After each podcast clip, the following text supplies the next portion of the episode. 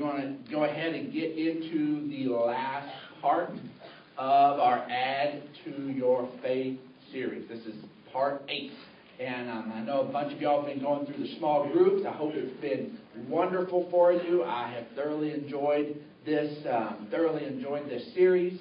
Uh, I know that uh, some of you are actually just getting going on doing some of the small group stuff, and that's fine.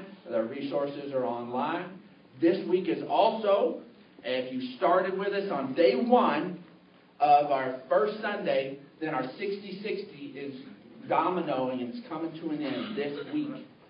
So if you got started, then I, I hope that it's been a blessing to you, that it's jarred your schedule and you've connected with God in a different way than maybe you did before.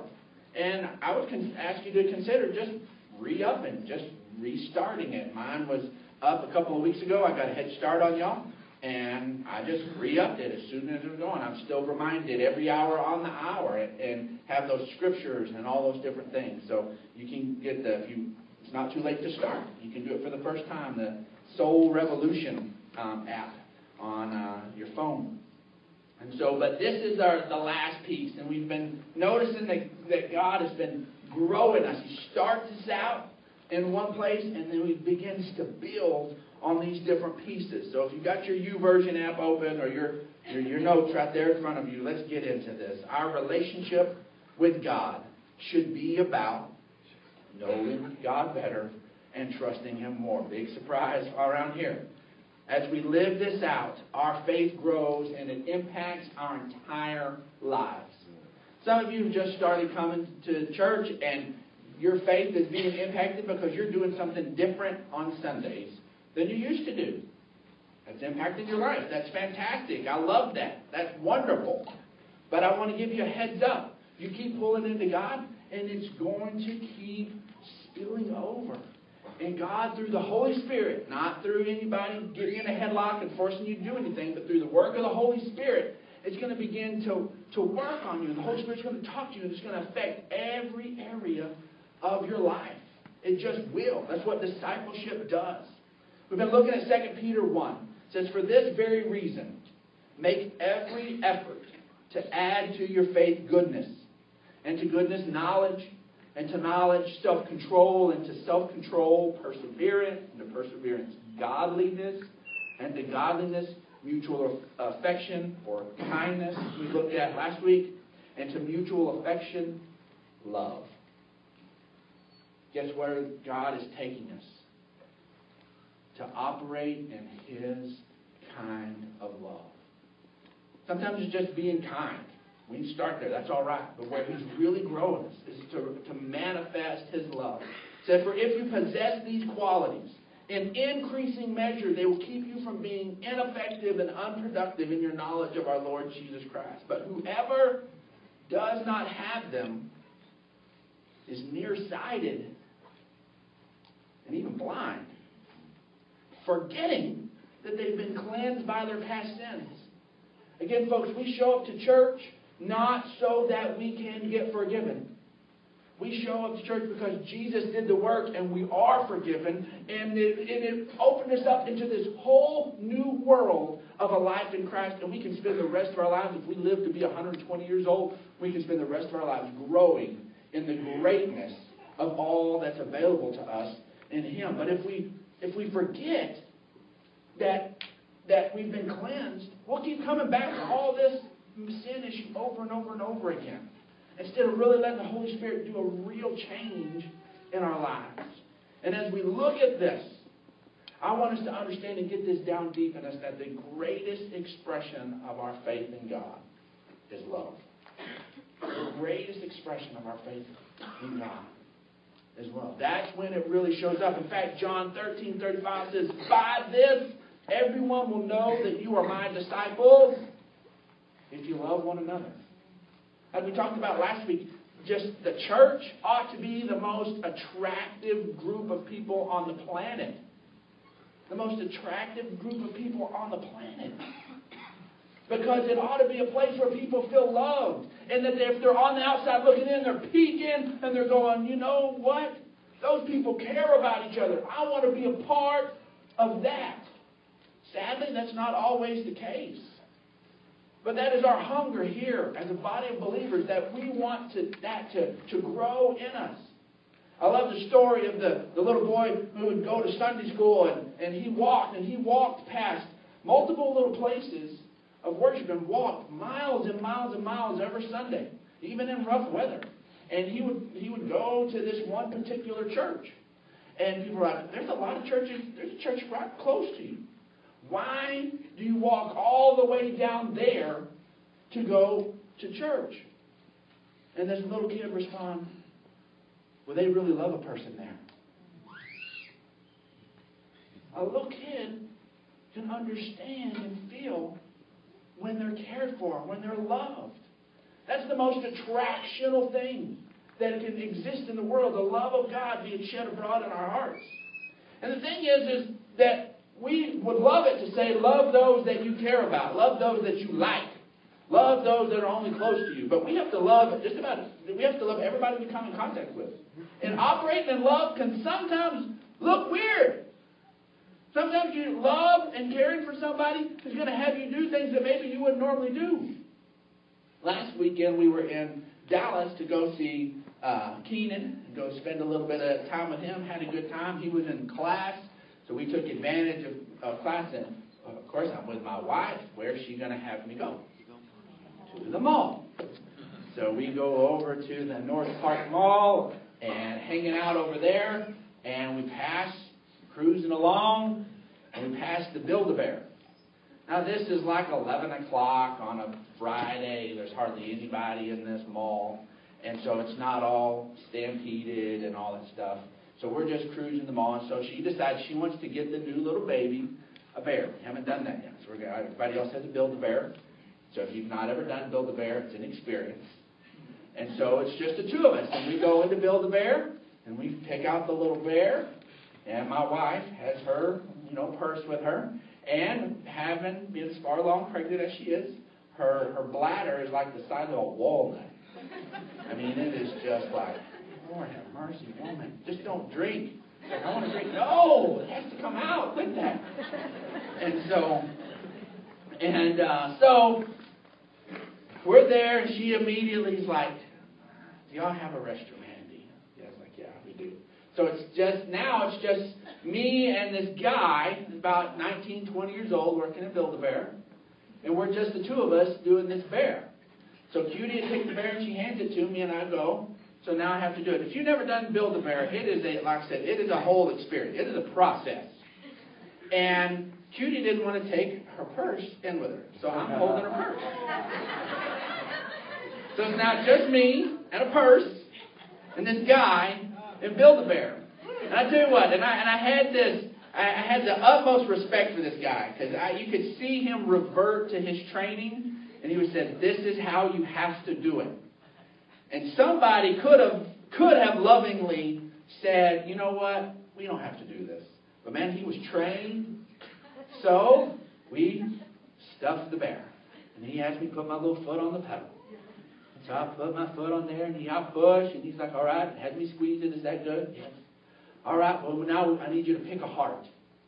Like, okay, I picked the heart. I'm going to give it to him. Oh, no, no, no, no. You don't just do that. You hold it to your heart. And you say sweet things. So, if somebody was to just casually walk by, there's me and this guy in my, in my wife's purse. And I'm holding her in the middle, and I'm saying it. And I'm like, okay, I'm done. Oh, no, no, no. Now you put it to your side, so they'll always be by your side. And then you put it to your head, so they'll be smart like you. And then you do this other little hokey-pokey stuff. And then you got to kiss the heart and stick it in the bear. It's me and a twenty-year-old guy. I've got no children there. Nobody else is there. Dude, shove the heart in the bear. Let's go. I did it. I did it. I kissed the heart. I held it by my side. I put it on my heart. I stuck it on my head. I did the thing. Why? Why? Because it was important to that guy. I did not want to do it. bathroom when all that agony is over. And now there's a couple of people walk in right at the end of that process, and I'll be standing there. My nice little Coach Purse. And go, go through all of that. All of that process. Sometimes caring for people is awkward. Sometimes we would rather do something else. Sometimes we find ourselves in, in strange circumstances, things we were, are, were having to do that we would not do other than love. That we would not do it other than love. We celebrated the cross this morning. Jesus willingly turned water into wine before it was time for his mama. Why? Out of love. Jesus took some loaves and fed some hungry people. Why? Because they were going to faint on the way, out of love. He was happy to do it.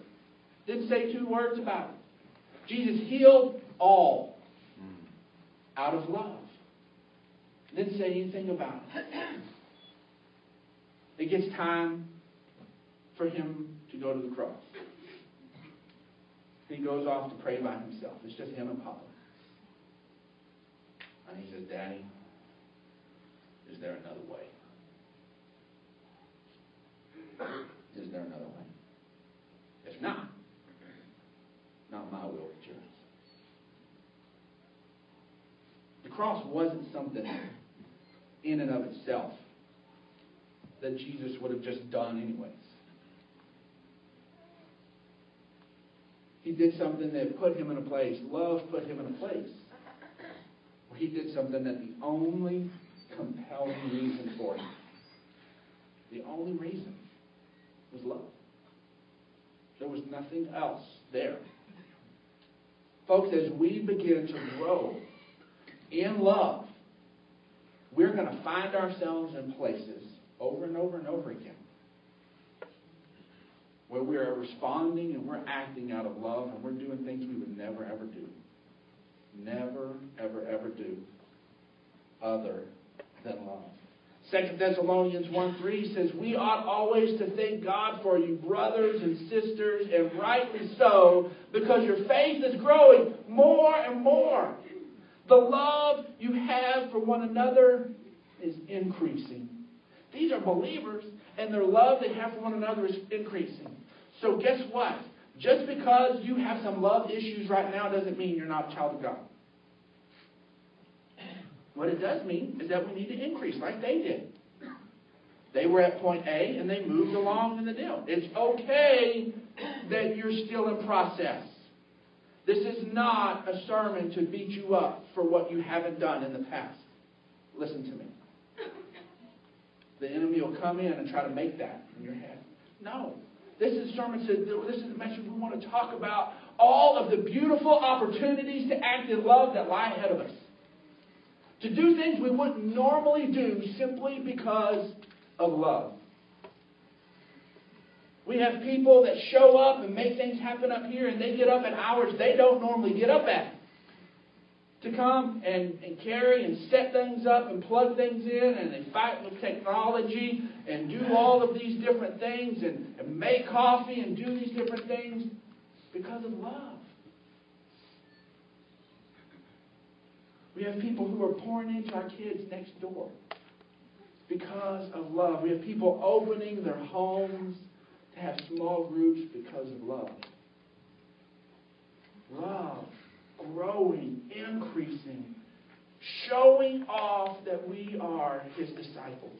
Colossians three twelve says, therefore, as God's chosen people, holy and dearly loved. We're already holy and we're already dearly loved. This isn't to be holy and to be dearly loved. We're already that. Clothe yourselves. We talked about this last week. Clothe yourselves with compassion, kindness, humility, gentleness, and patience. Bear with each other and forgive one another. If any of you has a grievance against someone, forgive as the Lord forgave you. And over all these, over all these virtues, put on love, which binds them all together in perfect unity. I was was talking to Larry Lane a week or so ago about this very this very thing. And he explained it like a curtain rod. You having, having all these little things lined up, and love is that thing that holds them all up. It binds them all together. It, it keeps them there. See, love, it's the greatest motivator. Love is the greatest motivator. It's the one that it's the thing that, that gets us out, it should get us out of bed in the morning. Honestly, people talk about you run into people and they're like, well, I'm just bored with life. You know what that tells me? Is you don't have anything to love. You have a low love threshold. Because people that love passionately are not bored. They're creative. They have things going on. There's, there's constant this, this thing of, of moving and moving forward. Love causes us to act. First Thessalonians one three says, we remember before our God and Father your work produced by faith, your labor prompted, motivated, catalyzed by love.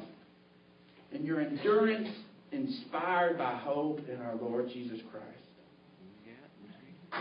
See, love can only be the, the, the, for the long-term relationship. I mean, it has to be an underthing, undergirding of love.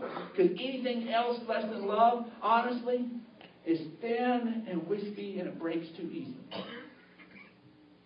Love is the only thing that has this, this meat to it. It just has this, this incredible power. It was so timely that Mike Ramirez shared a, a story with me this morning. It wasn't in my notes, but what a beautiful thing. I said Ramirez. I'm sorry. I'm going to do this. Burrito. That's right. And so he shared a story with me this morning that they get reports all over the place about police having interactions and things going awry and how they deal with it. And um, the story about this this lady police officer that she gets shot in the face and shot in the torso, and she called it in. There are like three or four guys in the car. She called it in. I've been shot in the face, and shot in the in the abdomen, and I'm in pursuit. What? This lady is in pursuit. She gets in her car and catches the shooter four miles down the road and apprehends him. She, he says that she is interviewed with his bandage on the side of her face. Thankfully, the bullet came in and went through and just tore stuff up, but it didn't, it didn't permanently damage her. And they're like, why? Why on earth would you do this? Why would you go after somebody like that? Well, she saw. She saw that she just almost lost her life. She's like, I'm a mama. And I've got kids that depend on me. And that guy almost stole their mom. He was not getting away. Helped that she was an ex-Marine as well. So. and she, but love will motivate. It's just, it goes, oh, and it reaches down deep and it gets things to move forward. Ephesians two says, all of us also lived among them at one time, gratifying the cravings of our flesh. All of us did this. Following its desires and its thoughts. Like the rest, we were by nature deserving of wrath. All of us were deserving of wrath. But because of his great love for us, because of his great love for us, even while we are deserving of wrath, even when we don't give a rip about God, even when we just, just don't even acknowledge him at all, but because of his great love for us, God, who is rich in mercy, made us alive with Christ. Even when we were dead in our transgressions, it is by grace you have been saved. It's because of love. Love was the great motivator of God to set the whole plan in action.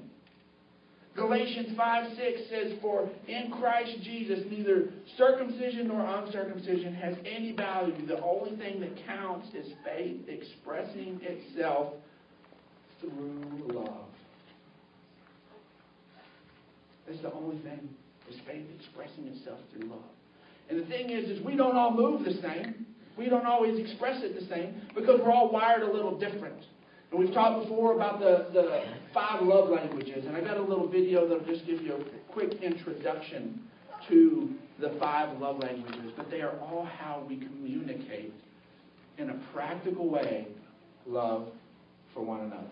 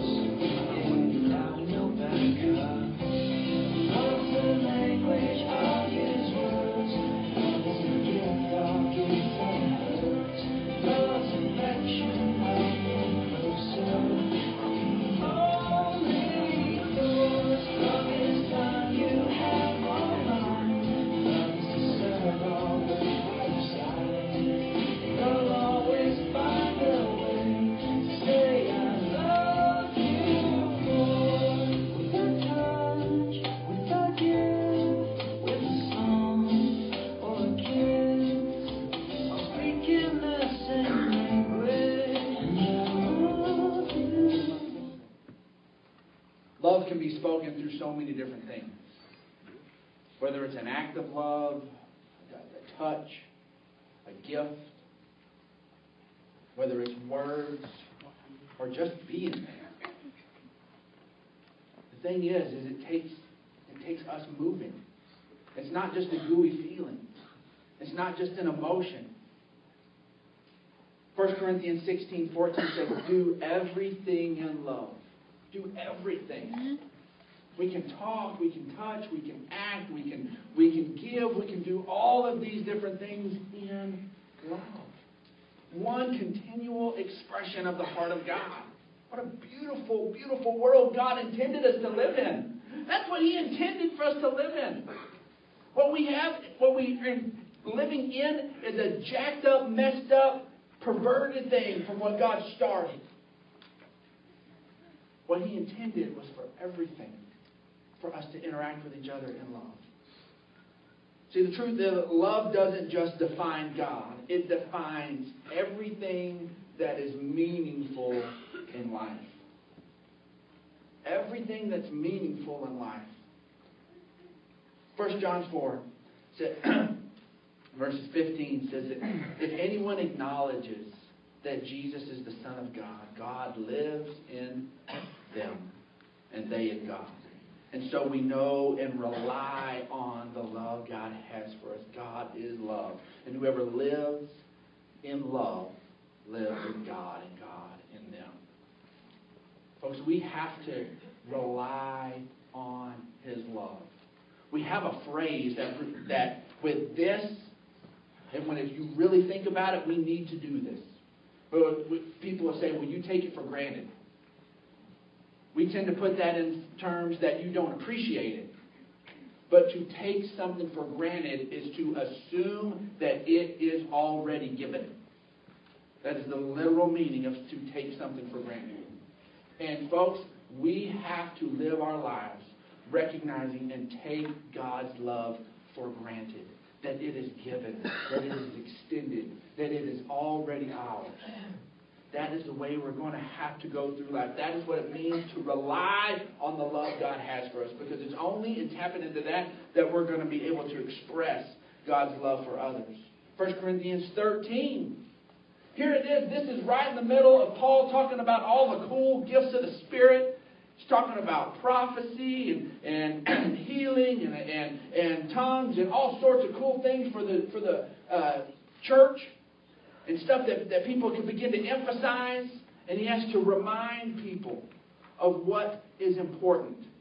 First Corinthians thirteen one, he interjects it right in the middle of all this New Testament teaching on how we uh, what how we respond. It says, if I speak in the tongues of men and of angels but do not have love, I am only a resounding gong or a clanging cymbal. If I do something really awesome in the Spirit, but it's not in love, it's worthless.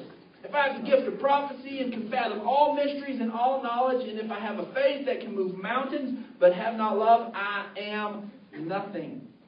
If I give all my possessions to the poor and give all my body to hardship that I may boast, but do not have love, I gain nothing. I gain nothing. It, love is the core of everything that's meaningful. Everything that's meaningful. Matthew twenty-two. Jesus asked, says, Teacher, what is the greatest commandment in the law? And Jesus replied, Love the Lord your God with all your heart and with all your soul and with all your mind. This is the first and greatest commandment. And the second is like it, love your neighbor as yourself. All the law and the prophets hang on these two commands. Everything that's ever been written, everything that's ever been written and communicated to us on how to interact with God and what life is about, hangs on love God and love others. Everything. And then First Corinthians thirteen ends with this. And now these three remain, faith, hope, and love, but the greatest of these is love. And First Peter four eight, above all, love above everything else. Love each other deeply, because love covers a multitude of sins. You take out love, and we begin to look at each other without the covering of love, and guess what we see in each other? All our shortcomings, all our places where we've hurt each other, all of this different stuff, but we bring love in, and it covers it. This is the only way we can really interact with each other and, and be connected. I want to challenge you. I want to challenge you to allow the Spirit of God to carry you to a new place of love. Maybe it's with maybe it's with one of the five love languages. Maybe there's something that you're naturally good at. Maybe you're naturally good at giving, but you're not real good at just taking some time and doing something for somebody. Let the Holy Spirit carry you into a new one of these things. I think we ought to be fluent in all five of them. We'll have some that are natural, but I think we need to grow in all of them. Let's allow the love of God to manifest in our lives like never before. Like never before. See, if we continue to grow in our faith, then we will truly be effective and productive in our knowledge of the Lord Jesus Christ. That's the only way it happens. We continue to grow. We allow the love of God to grow in our hearts. And this morning what we want to do is we want to take Step one. Step one is saying yes to Him. We cannot truly operate in love if we have not received love Himself. Jesus. Jesus is God's love made manifest to the world. And if we have not said yes to that, then we can't really operate in love. It becomes a, it becomes an awkward event. But we allow God to restore us from the inside out. It changes it all. So I want to create a quiet moment. And if you're here this morning and you say, Brandon, I need that. I believe that Jesus Christ died for me. That what was talked about during that during that communion thing, that his that he died and it left an open account. And we can say, you know what, that death accounts for my sin, and I place my sin there. I choose that today. I choose to say yes to the love expressed to me through Jesus himself. And if that's you, I want you to just raise your hand. Awesome. Awesome. Believers, I want y'all to just pray with me. You just make these words your own. Let's just lift our voices up together and say, Heavenly Father, thank you for sending Jesus. Thank you that he died in my place. His death covers my sin. And now his life can be my life. I'm a new creation. The old is gone.